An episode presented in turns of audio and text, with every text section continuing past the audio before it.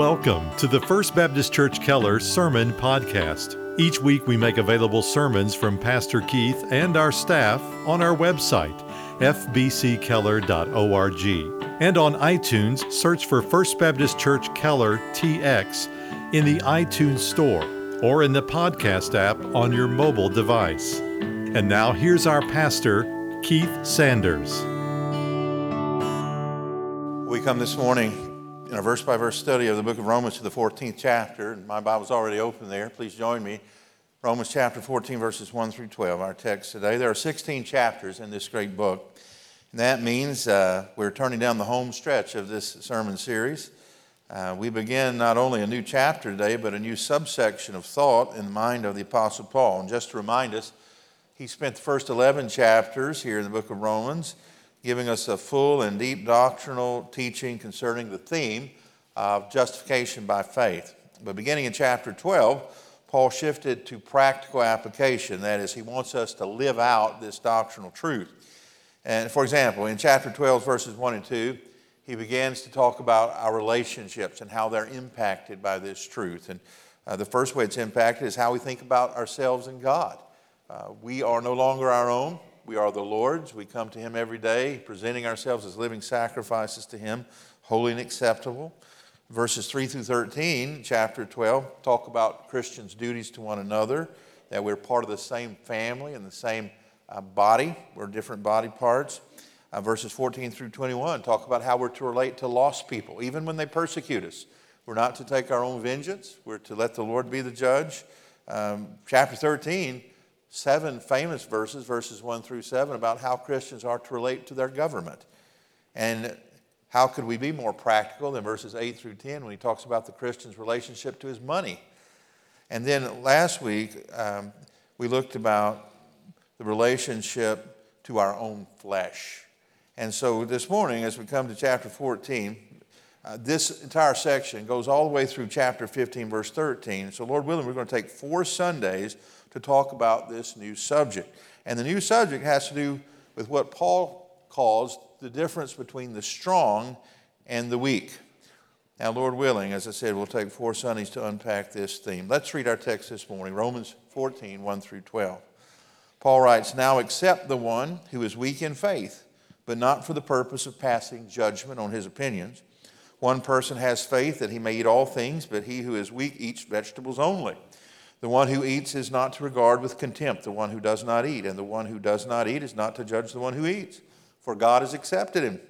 Who are you to judge the servant of another? To his own master he stands or falls, and he will stand, for the Lord is able to make him stand.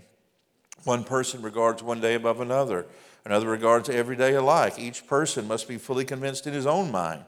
He who observes the day observes it for the Lord. He who eats does it for the Lord for he gives thanks to God, and he who eats not for the Lord he does not eat, and gives thanks to God. For not one of us lives for himself, and not one of us dies for himself. For if we live, we live for the Lord, or if we die, we die for the Lord. Therefore, whether we live or die, we are the Lord's. For to this end Christ died and lived again, that he might be Lord both of the dead and of the living. But you, why do you judge your brother? Or you again, why do you regard your brother with contempt? For we will all stand before the judgment seat of God. For it is written, As I live, says the Lord, every knee shall bow to me, and every tongue shall give praise to God. So then, each of us will give an account of himself to God. May the Lord add his blessing, to the reading and hearing of his word. Well, because the Apostle Paul spends 26 verses here in the book of Romans on the concept of relationships of the strong and the weak in the church, we need to study it. And before we study it, we need to define the term. So, what do we mean? What is Paul saying when he talks about a strong Christian and a weak Christian? Well, the strong are those who rightly discern the difference between the commandments of God and the opinions of men. We need more strong Christians in the church, don't we? People who are, are more influenced by the clear commandments of God than the opinions of men, and they know the difference. A weak Christian is one whose conscience is informed and bound by past religious experience and perhaps may have not come to fully embrace their freedom in Christ yet. He's not saying they're in sin, he's just uh, saying they haven't fully formed their understanding of liberty in Jesus. Now, you must understand that Rome was a melting pot of ideas and certainly of religions. So, the church at Rome was likely composed and comprised of believers whose pre conversion experiences were a reflection of the city. You likely had some converted Jews in the ranks.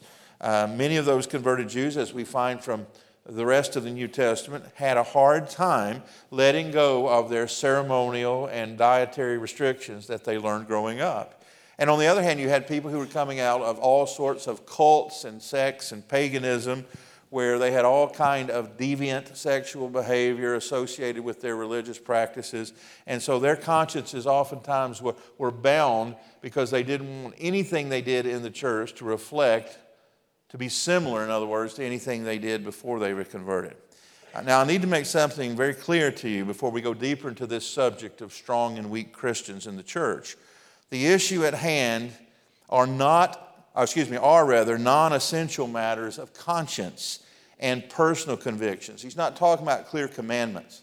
He's not saying that if, if someone has a, a, a conscience problem with committing murder or robbing the bank, those are clear commandments, right? All of us should avoid those kinds of sins. He's talking about things that are non essential and are not spelled out explicitly in the Bible as good, bad, or indifferent. We would call them morally neutral things. Now, Paul uses two real time illustrations of matters of personal convictions that could potentially cause problem in the church, and perhaps we're already causing problem in the church at Rome. For example, in verse 2, look at it. He says, One person has faith that he may eat all things, but he who is weak eats vegetables only. So they had differences in their diets in the church. Verse 5, the second example one person regards one day above another. So there were differences in the way that they ordered time and they kept their religious calendar. So that's what we mean. Those are just two examples of the kind of things that the Bible doesn't say are right or wrong. They're not clear commandments, there's no prohibitions against them, and there's no commandments to do them. And so, what do we do with those things which are cultural and matters of personal preference or, or conscience? Well, Paul spends 26 verses talking about those things, so they must be very important. In fact, he spends more time talking about potential conflict in the church than he does with all of the other conflict, talking about persecution, government, money, all of that. He spends more verses on these things than anything else. So, for the purposes of our study, I've broken down today's text into three sections, each with its own heading. So, verses 1 through 4, we'll study this morning under the heading of Accept One Another. Verses 5 through 9, Maintain a Clear Conscience. And verses 10 through 12, Lead the judgment to God. So, let's begin. First, he says, Accept one another. Verses 1 through 4. And by the way, you might want to underline, circle, highlight those words in some way. He says, Accept one another. That is the theme of this entire section of Scripture, all the way through chapter 15, verse 13. Accept into full fellowship it, what, what it means. Embrace them as a brother or sister in full standing.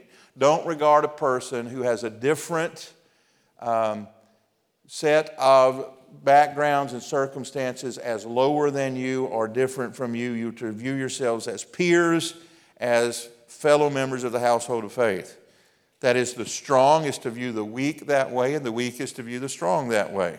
He says, one who is weak in faith, one who as yet does not have a full understanding of their freedom in Christ. He's saying, your job is not to correct their personal convictions. Now, uh, you are to embrace that weaker brother because you, not because you want to fix them. He says in verse 1, not for the purpose of passing judgment on his opinions. You don't bring someone close so that you can straighten them out, in other words. You truly accept them just as they are and as, listen to this, as spiritual and holy as you are, made holy by the blood of Jesus. And so let's go back to that first example that he uses that could potentially cause problems in this area. It's in verse 2. He says, One eats all things, one eats only vegetables. Were you aware that there's a Bible verse about vegetarianism? Well, there he is. Here it is, underlined in your Bible. Um, so, so there's a couple of possibilities of what's going on here. Uh, maybe he's talking about converted Jewish people Remember, Daniel in the Old Testament had a conviction about eating the king's meat, Nebuchadnezzar's table, and so he asked to eat only vegetables. Now, there's no prohibition as far as we can find in the book of Leviticus, for Jewish people eating meat. They enjoyed a lot of different kinds of meat, but they had to be prepared in a certain way. What do we call that? Kosher, right? You go to the grocery store today, you can find food that's prepared uh, in a kosher fashion. Well, perhaps they feared that this meat that was being served was not prepared in a kosher fashion, so to play it safe, they only ate vegetables, as Daniel did. That's a real possibility. And others, maybe these people are coming out of some of these pagan cults where they would sacrifice animals along with the sexual immorality that was going on in their temples, and it was sold in the public market, and they didn't want to eat meat that had been uh, sacrificed to idols, and maybe it was Gentile, maybe it's a mixture. We just don't know. He does. He just gives the example that some people eat all meat and things, and others eat only vegetables. How are we to think about our relationship to one another in light of that? Well, we know that in the New Testament, these dietary restrictions from the Old Testament have been removed. In Acts chapter 10, for example, uh, God gave Peter this vision of the unclean animals let down from the four corners from heaven, and he said, Arise, kill and eat. And Peter said, Not so, Lord, I've never eaten any of the unclean animals, not about to now. And what did God say? What I have declared clean, let no man declare unclean. Well, it's not just the dietary restrictions that the Lord is talking about there, He's talking about people. God knows that Peter had some racial prejudice and animosity, and he was saying that I have chosen some Gentiles to be part of my kingdom because we know that very soon thereafter, as a knock on the door, Peter was summoned to the house of a Gentile man who was, he was to tell the gospel to, who became a, a wonderful Christian.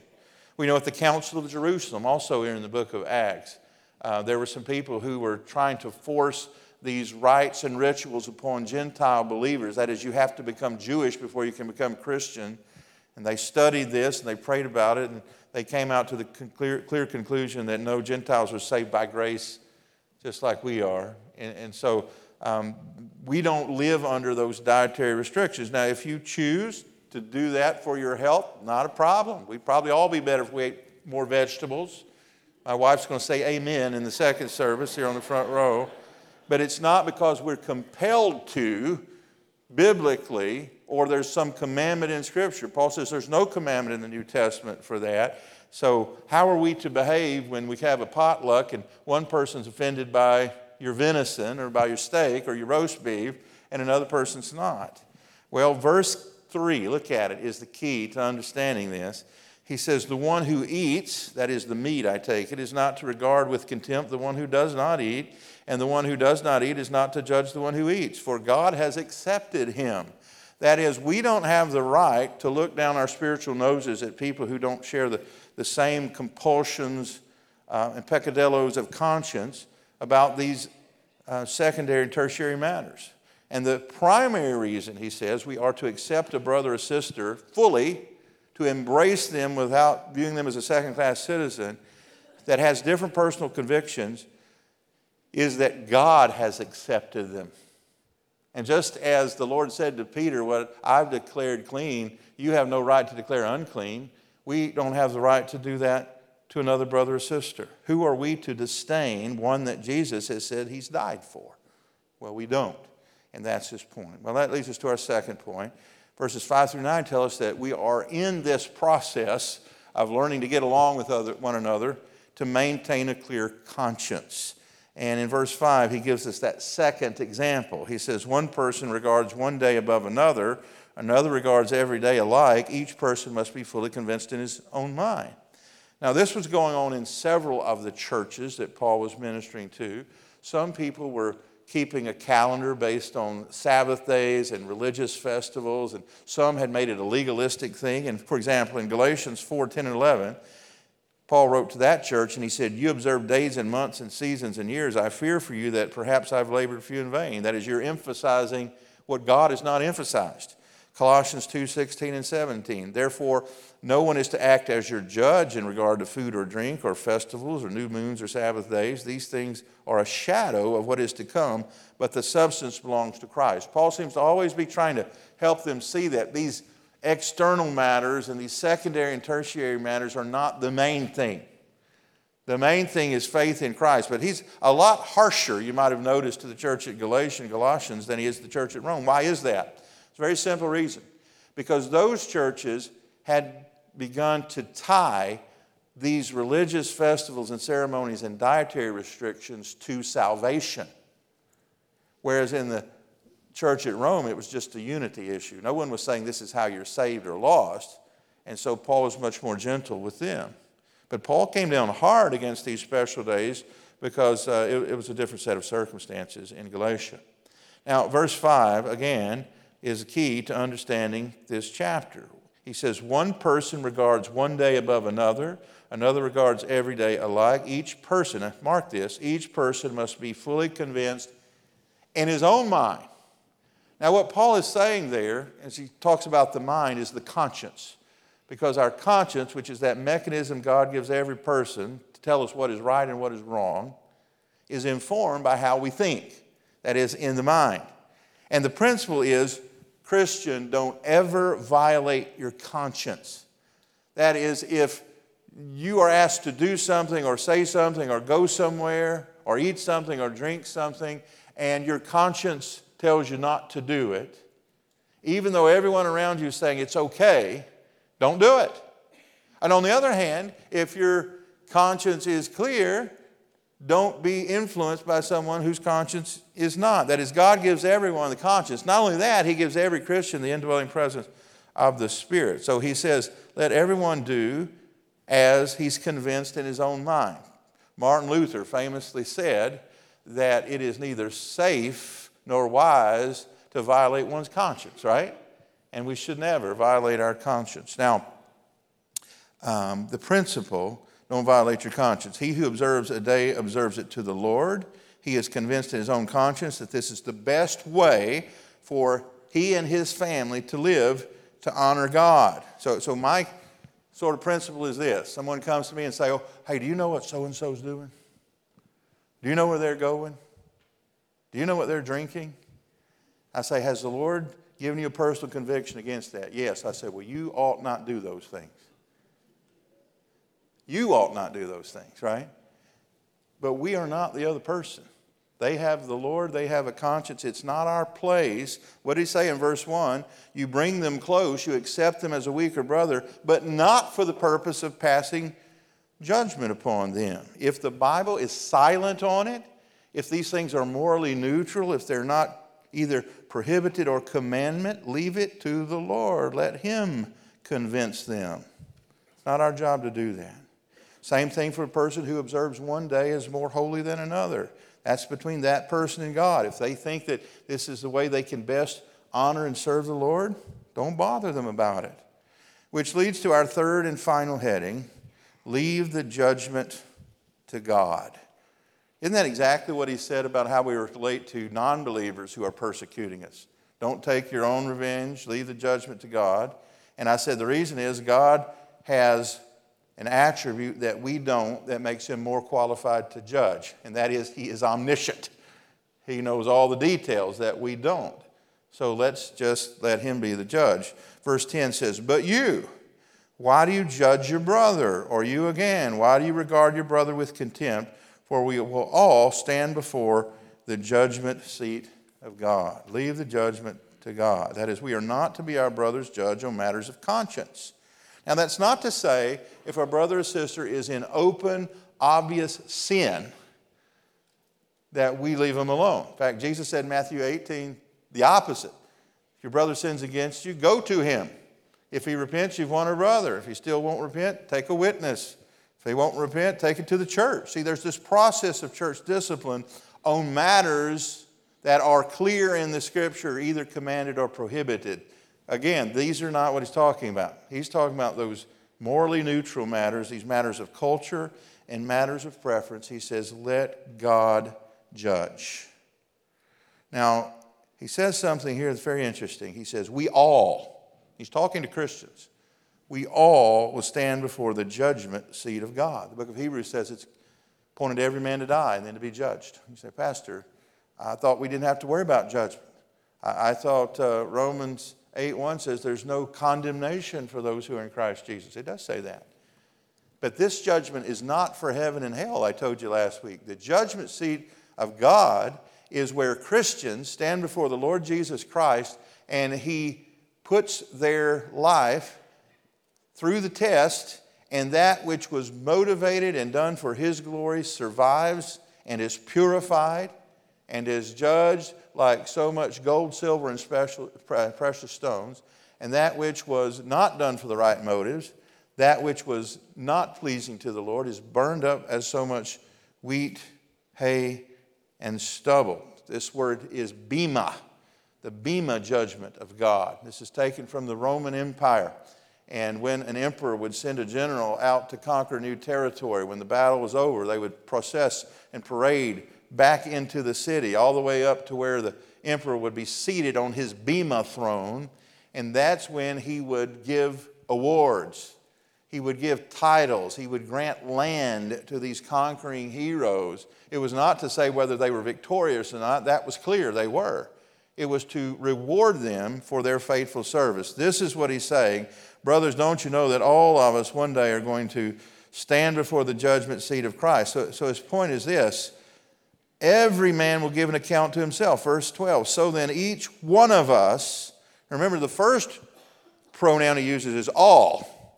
All of us are going to stand before the judgment seat, but in verse 12, it becomes singular. So then, each one of us will give an account to himself to God. In other words, we're not going to be judged before Christ in groups. We're going to be judged one on one, aren't we? For what each of us has done. He said, if that's the case in glory, why would we now be judging one another on these non essential matters of culture and conscience? He says, don't, don't do it. Now, contrast that with the great white throne of judgment, where the books are going to be open for lost people, and everything that they've ever said, done, or thought is going to be judged for punishment. And then the book, singular, the Lamb's book of life, is going to be open, and whoever's name was not written in it is cast in the lake of fire, which was prepared for Satan and the demons. That's not the judgment he's talking about here. He's talking about here the judgment seat of Christ, the judgment of rewards. Now, what's he saying in verse 12 when he says, Each one of us will give an account for himself? I think he's saying what your mother told you when you were worried about your brother getting more candy than you did. You worry about you. You stay in your lane. We teachers used to say, keep your eyes on your own work, right? I, immediately this week when I was studying this, I thought of an incident in Gospel of John, very last chapter, verse 21. You remember where Peter had forsaken Christ and Jesus went out to him and said, Peter, do you love me? Peter, do you love me? Peter, do you love me? And each time he said, Lord, you know I love you. And he said, then feed my sheep. But we forget what he said right after that. Right after that, he said, Peter, when you were young, you went wherever you wanted to go. But when you were old, they're going to bind your hands and they're going to take you where you don't want to go. And John added the note Jesus said that, signifying what sort of death Peter would die. Peter said, Peter, you're going to die a martyr's death if you truly love me. And you would think Peter, in this grand moment, would have something eloquent to say about his devotion to Christ what happened in reality and why I think it's so obvious this is exactly how it happened. This is the way people really act. He didn't say some eloquent speech declaring his devotion and love for Jesus. His lips started to tremble, and he looked back at his friend John and said, What about him? I preached a sermon here with that title. What about him on that text? Sometimes we're called to suffer for the Lord, and we look around us, and people who we view as less spiritual than us seem to be having a fine old time. Their bodies are in good health, and their finances, he's got a promotion, driving a new car, and we say, Why not me? Why, why doesn't he have to suffer? You know what Jesus said to Peter? He says, If I will that he lives forever, what is that to you? And of course, the gossip got around in the church that Jesus said John was immortal. And John was writing to correct this. Jesus didn't say that. He says, What is that to you? He was making a point to Peter about his own life. Well, really, we can apply that to us. It's exactly what Paul is saying. We're not the judge of any man when it comes to these non essential matters of culture and conscience. And why would I spend so much time talking about this? Well, I've been a member of this church, as I said last week, I think 23 years. And I have seen the Lord do a lot of good things here in that 23 year period. I've seen so many of you grow and spiritual maturity. And, and the truth is, I guess when I was a younger pastor, my biggest fear and concern in the church were violations of clear commandments. If someone would sin against another brother, that would cause internal conflict in the church. But the more experience I've had at pastoring, I, I, I found that today my biggest concerns about unity in our church are not overt matters or sin, though please know we are all capable of that, right? I'm not dismissing that as a possibility. But my biggest concerns these days in our church over disunity are potential matters of personal conviction and culture, like he's talking about here. Why, why do I say this? Well, look around you, how we've changed in 23 years. Did you know that we have services in four different languages every Sunday here? People that are coming from all over the world, and, and two others are translated from English into those languages. So, six languages every Sunday are hearing this message, and there's a potential for disunity, right? Some misunderstanding about some non essential cultural matter. But it's not just language and, and ethnic potential conflict, there's social economic differences that I'm aware of more and more as the rich get richer and the poor get poorer. And where I see that the most is uh, when people die. And I'll see here, here's a poor widow woman who gives her body to science because she can't afford a funeral. And here's a corporate CEO that dies and has a magnificent funeral. They're part of the same church. The Lord values them equally, doesn't He? But if we're not careful, we'll let these non essential, cultural issues divide us. Some have and some don't. We're, we're, to accept one another, but not for the purpose of judging one another. I see generational differences. We have people that will be in this room today, some born in the 1920s and some born in the 2020s. A hundred year age difference in people coming to the same church who've had totally different life experiences. There's a potential for, for disunity there. There's um, religious differences. Some of you grew up in fundamentalist churches where you don't do this, that, or the other. Some of you grew up in high churches where everything was stand up and sit down all the time, right? And some of you grew up with no church background. And, and, and look, we have seen churches divided on musical differences. Didn't you enjoy the choir and orchestra today? As I looked into the orchestra, this thought crossed my mind. I saw a man playing his instrument for the glory of God who used to play the fiddle at the Grand Ole Opry. Really. And then right behind him was a guy playing the guitar that used to be in a heavy metal hair band in the 80s. But they were playing together, totally different cultural backgrounds for the glory of God. Amen? That's what he's talking about here. Don't let these cultural differences separate you. Now, why do you care, Pastor? I'll tell you why. Uh, turn over to Hebrews. Hebrews uh, chapter 13.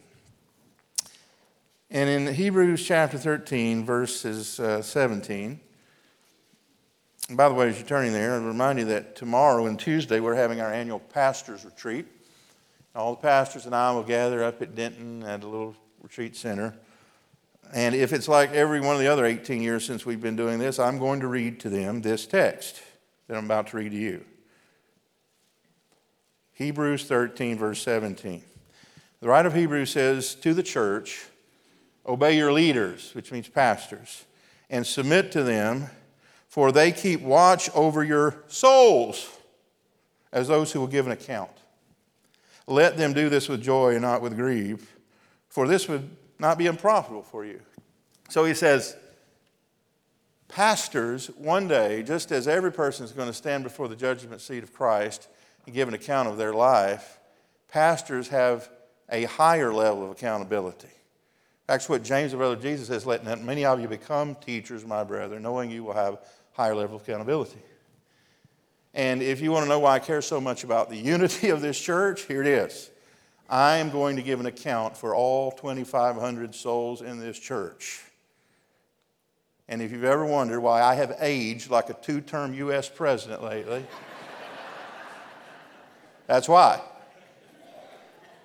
And so he says, behave so that your pastors can serve you with joy and not with grief. So, look, not to make this about the pastors, one of the reasons that we care so much is that we're going to give an account, not only of our own life and behavior, but because of, of yours as well. And I will say, in 23 years I've been here, it's been much, much, much more joy than grief. And I'm thankful for that. And, and, and may it always be the case. We have to always be on the lookout. And my prayer every morning is Sanders, pray to God that you don't mess it up. And then pray that the other guy doesn't mess it up. So let's get real specific. We're out of time. Um, the culture is different today than it was 2,000 years ago in Rome. I don't know of any Sunday school classes that are fighting over vegetarianism. They may be. But there are some things in our culture that I would put in the category of secondary or even morally neutral that could cause problems. One is what do we wear to church? The Bible gives us some basic instructions about modesty, but doesn't tell us how to apply those. We shouldn't make those matters of law. Um, what version of the Bible that we bring. Churches have been split on this. There's nothing in the, the scripture about that. We don't make it a commandment where God doesn't make one. How, what hymns to sing and which ones to leave out. Brother Matt's going to give me an amen in the next service on that one. Um, how we ought to celebrate holidays. Should you have Santa Claus or even celebrate Halloween at all? These are things that are real. These are things that people have genuine heartfelt convictions of conscience about. So, what's the principle? It's not our job to correct someone who has a conviction we don't. It's not our job to accept a conviction that we don't have. We're to accept one another on these secondary issues of conscience and culture. Why? Because the Lord has accepted them as a child of God and because He is the judge. And if I could just put an exclamation point, let God judge. He's really good at it. Amen?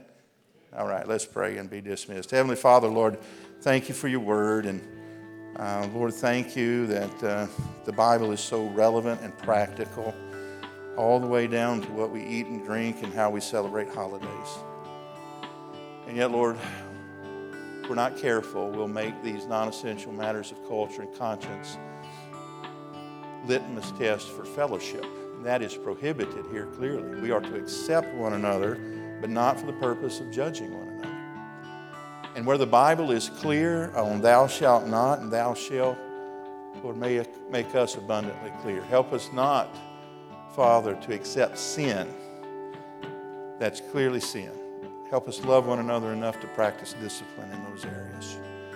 But Lord, where you give us freedom, help us to enjoy that freedom. And Lord, where it's profitable to not practice that freedom for the sake of another brother, give us the grace to do that. As Matt prayed earlier, help us to consider one another more important than ourselves. Help us not always to be demanding our rights and privileges and exercising our freedom in an arrogant way. Lord, I pray for unity. I thank you for the sweet fellowship and unity this church has enjoyed for decades. And yet, Lord, we're always one day away from this unity. Guard us, Father. Never let Satan have a foothold here. Father, may we value one another. May we recognize that every person who's a true Christian is accepted by God and that one day we'll give an account of our own lives and not of another person's. Father, we pray that you'd sear these truths to our conscience today. In Jesus' name, amen. Thank you again for listening to our broadcast. To learn more about First Baptist Church in Keller, Texas, or to hear more sermons by Pastor Keith and our staff, visit us online at fbckeller.org.